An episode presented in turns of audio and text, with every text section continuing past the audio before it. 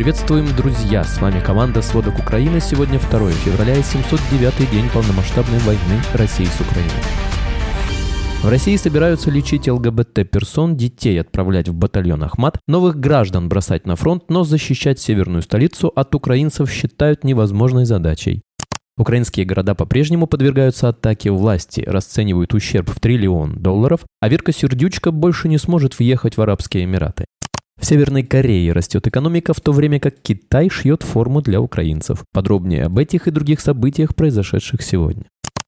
Был ликвидирован командир авиационной эскадрильи России генерал-лейтенант Александр Татаренко в результате удара по авиабазе Бельбек в оккупированном Крыму. Две ракеты поразили командный пункт 38-го истребительного авиационного полка, еще одна ракета атаковала пункт связи аэродрома. Помимо генерала было ликвидировано еще как минимум 9 российских военнослужащих. Александр Татаренко был генералом-лейтенантом, командиром авиационной эскадрильи. В 2016 году был назначен командующим 14-й армией ВВС и ПВО ВО Центрального военного округа России, военный летчик первого класса. Напомним, командующий воздушными силами ВСУ Николай Лещук показал видео удара по аэродрому Бельбек и заявил, что украинские авиаторы вернулись на родной аэродром. В ночь на пятницу 2 февраля россияне атаковали Украину ударными беспилотниками. В Кривом Роге российские БПЛА повредили одну из подстанций, в городе были перебои с электроснабжением, но его уже полностью восстановили. Также, по информации Министерства энергетики, уточнили, что после атаки без света оставались 62 тысячи потребителей и местная промышленность. В частности, две шахты, благо более сотни криворужских шахтеров, которые застряли под землей, уже подняты на поверхность. Также российские военные за прошедшие сутки 13 раз обстреляли населенные пункты Донецкой области. В результате вражеских атак получил ранение житель Авдеевки. Повреждены учебные заведения, админздания и более 20 домов. Ну и, конечно, ни дня без аварийных сходов боеприпаса. Самолет российских ВКС уронил авиационную бомбу ФАП-500. Астра сообщает, что инцидент произошел в городе Зимогорье Луганской области. Украина потребовала от России 1 триллион долларов за ущерб от войны. Власти Украины резко повысили оценку ущерба от войны с Россией. Теперь Киев намерен получить от Москвы 1 триллион в качестве компенсации убытков, заявил советник президента Украины по экономическим вопросам Олег Устенко. Еще в июле 22 года премьер-министр Денис Шмыгаль заявлял, что на восстановление Украины потребуется почти вдвое больше замороженных на Западе резервов России 750 миллиардов долларов. Он обещал, что украинское правительство подготовит электронную карту, на которой будет отмечен весь ущерб, нанесенный российской армией. При этом, по мнению Шмыгаля, ключевым источником восстановления страны должны быть конфискованные счета России и российских олигархов. Главнокомандующий вооруженных сил Валерий Залужный обратил внимание на частую монополизацию оборонной промышленности и несовершенство законодательства, что приводит к проблемам с производством оружия в Украине. Залужный считает, что Украина должна признать значительное преимущество России в человеческих ресурсах и неспособность государственных институтов Украины повысить уровень укомплектованности вооруженных сил без применения непопулярных мер. Украинскому певцу Андрею Данилко Верка Сердючка пожизненно запретили въезд в ОАЭ. Якобы такое решение власти Эмиратов приняли после выступления артиста на корпоративе в Дубае в 2022 году, во время которого он высказывал свою проукраинскую позицию, а причиной запрета назвали разжигание межнациональной розни. Свобода слова в Эмиратах, конечно, впечатляет.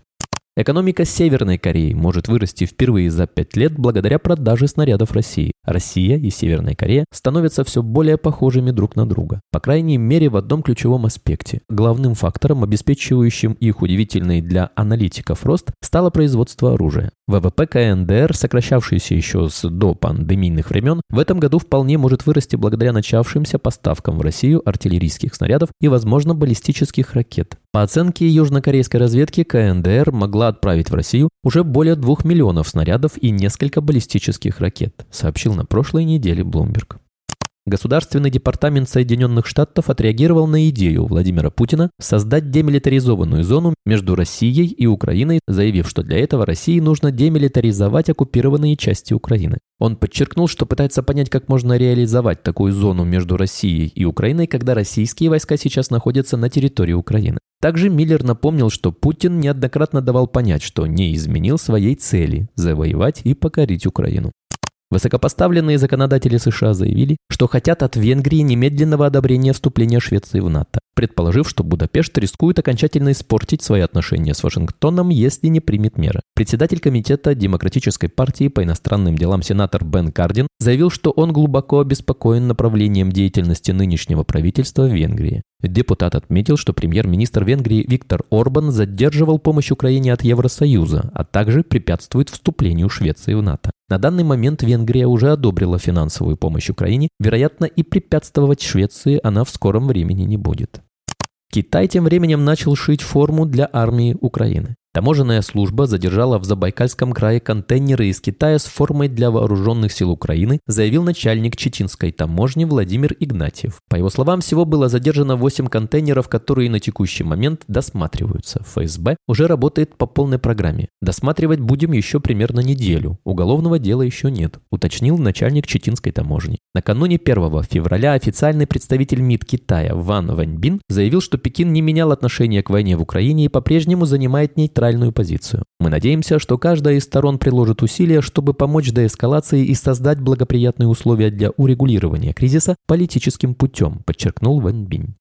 Минздрав готовится внедрить принудительное лечение для трансперсон и людей гомосексуальной ориентации, несмотря на то, что действенность конверсионных практик не доказана научным сообществом. Российское общество психиатров опубликовало рекомендации, как лечить людей с расстройствами сексуальной ориентации и гендерной идентичности. Вскоре после публикации документ был удален, но внедрение принудительной терапии вовсю обсуждается в медицинском ведомстве. Борьба с гендерным разнообразием исходит напрямую от Владимира Путина. Летом он дал главе Минздрава Михаилу Мурашко поручение создать отдельный психиатрический институт по исследованию поведения гомосексуальных людей на базе центра имени Сербского. Врачи, юристы и сами представители транс-сообщества называют предложенную терапию пытками и указывают на отсутствие доказательств ее эффективности. Психиатр Дмитрий Кутовой заявил, что самое страшное – применение таких практик к подросткам. Результатом такого лечения будут стойкие изменения характера и личности, депрессивность, снижение самооценки, суицидальные мысли. По сути, это легализация пыток, в том числе над детьми.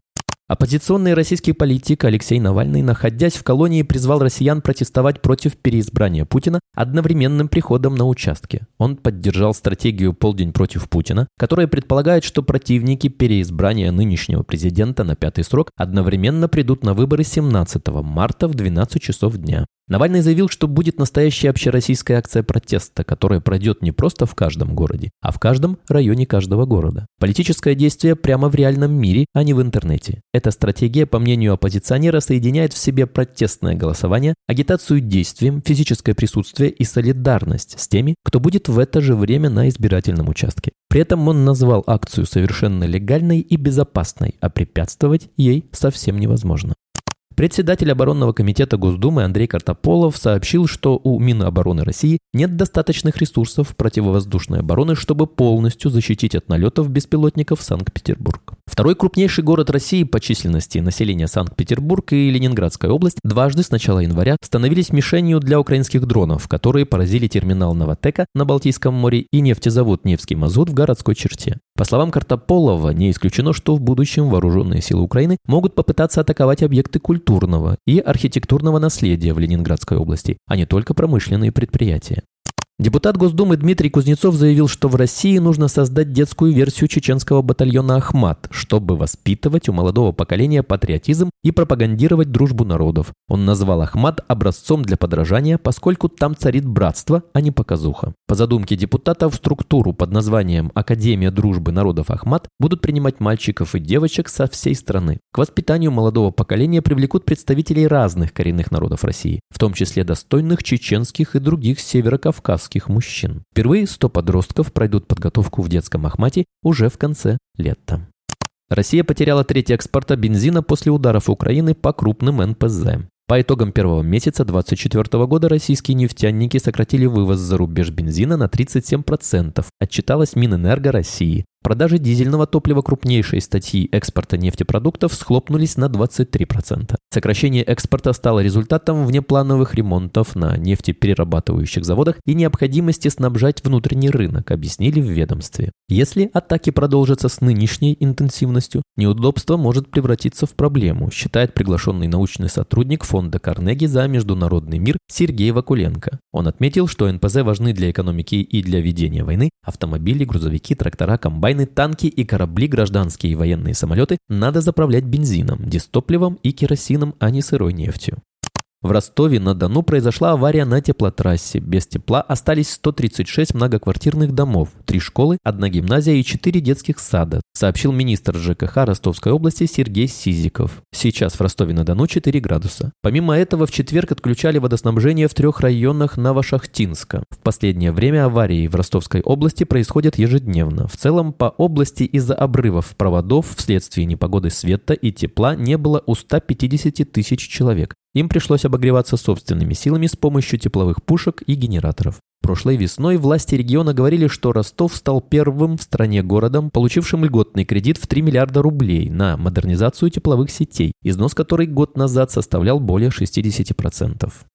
Надеждину могут отказать в участии в выборах. Зампредседатель ЦИК Николай Булаев заявил, что по результатам проверки комиссия нашла ошибки, вызывающие удивление в подписях за Надеждина и за лидера партии коммуниста России Сергея Маленковича. В ЦИК утверждают, что кандидаты в том числе сдали листы, подписанные якобы давно умершими людьми. Надеждин же прокомментировал заявление Булаева фразой «Мы с вами живее всех живых», сопроводив пост фотографиями очередей, которые образовались у его штабов во время сбора подписей. Чем все завершится и получится ли Надеждину оказаться в бюллетнях, будет известно уже в скором времени. Спасибо, это были главные новости к этому часу. Помните, правда существует, а мы стараемся сделать ее доступной. Если вам нравится наша работа, пожалуйста, поделитесь этим подкастом с друзьями из Украины и России. А если вы хотите помочь нам делать материал еще более качественным, пожалуйста, оставляйте фидбэк. Это очень важно для нас и для распространения правдивой информации. Увидимся завтра.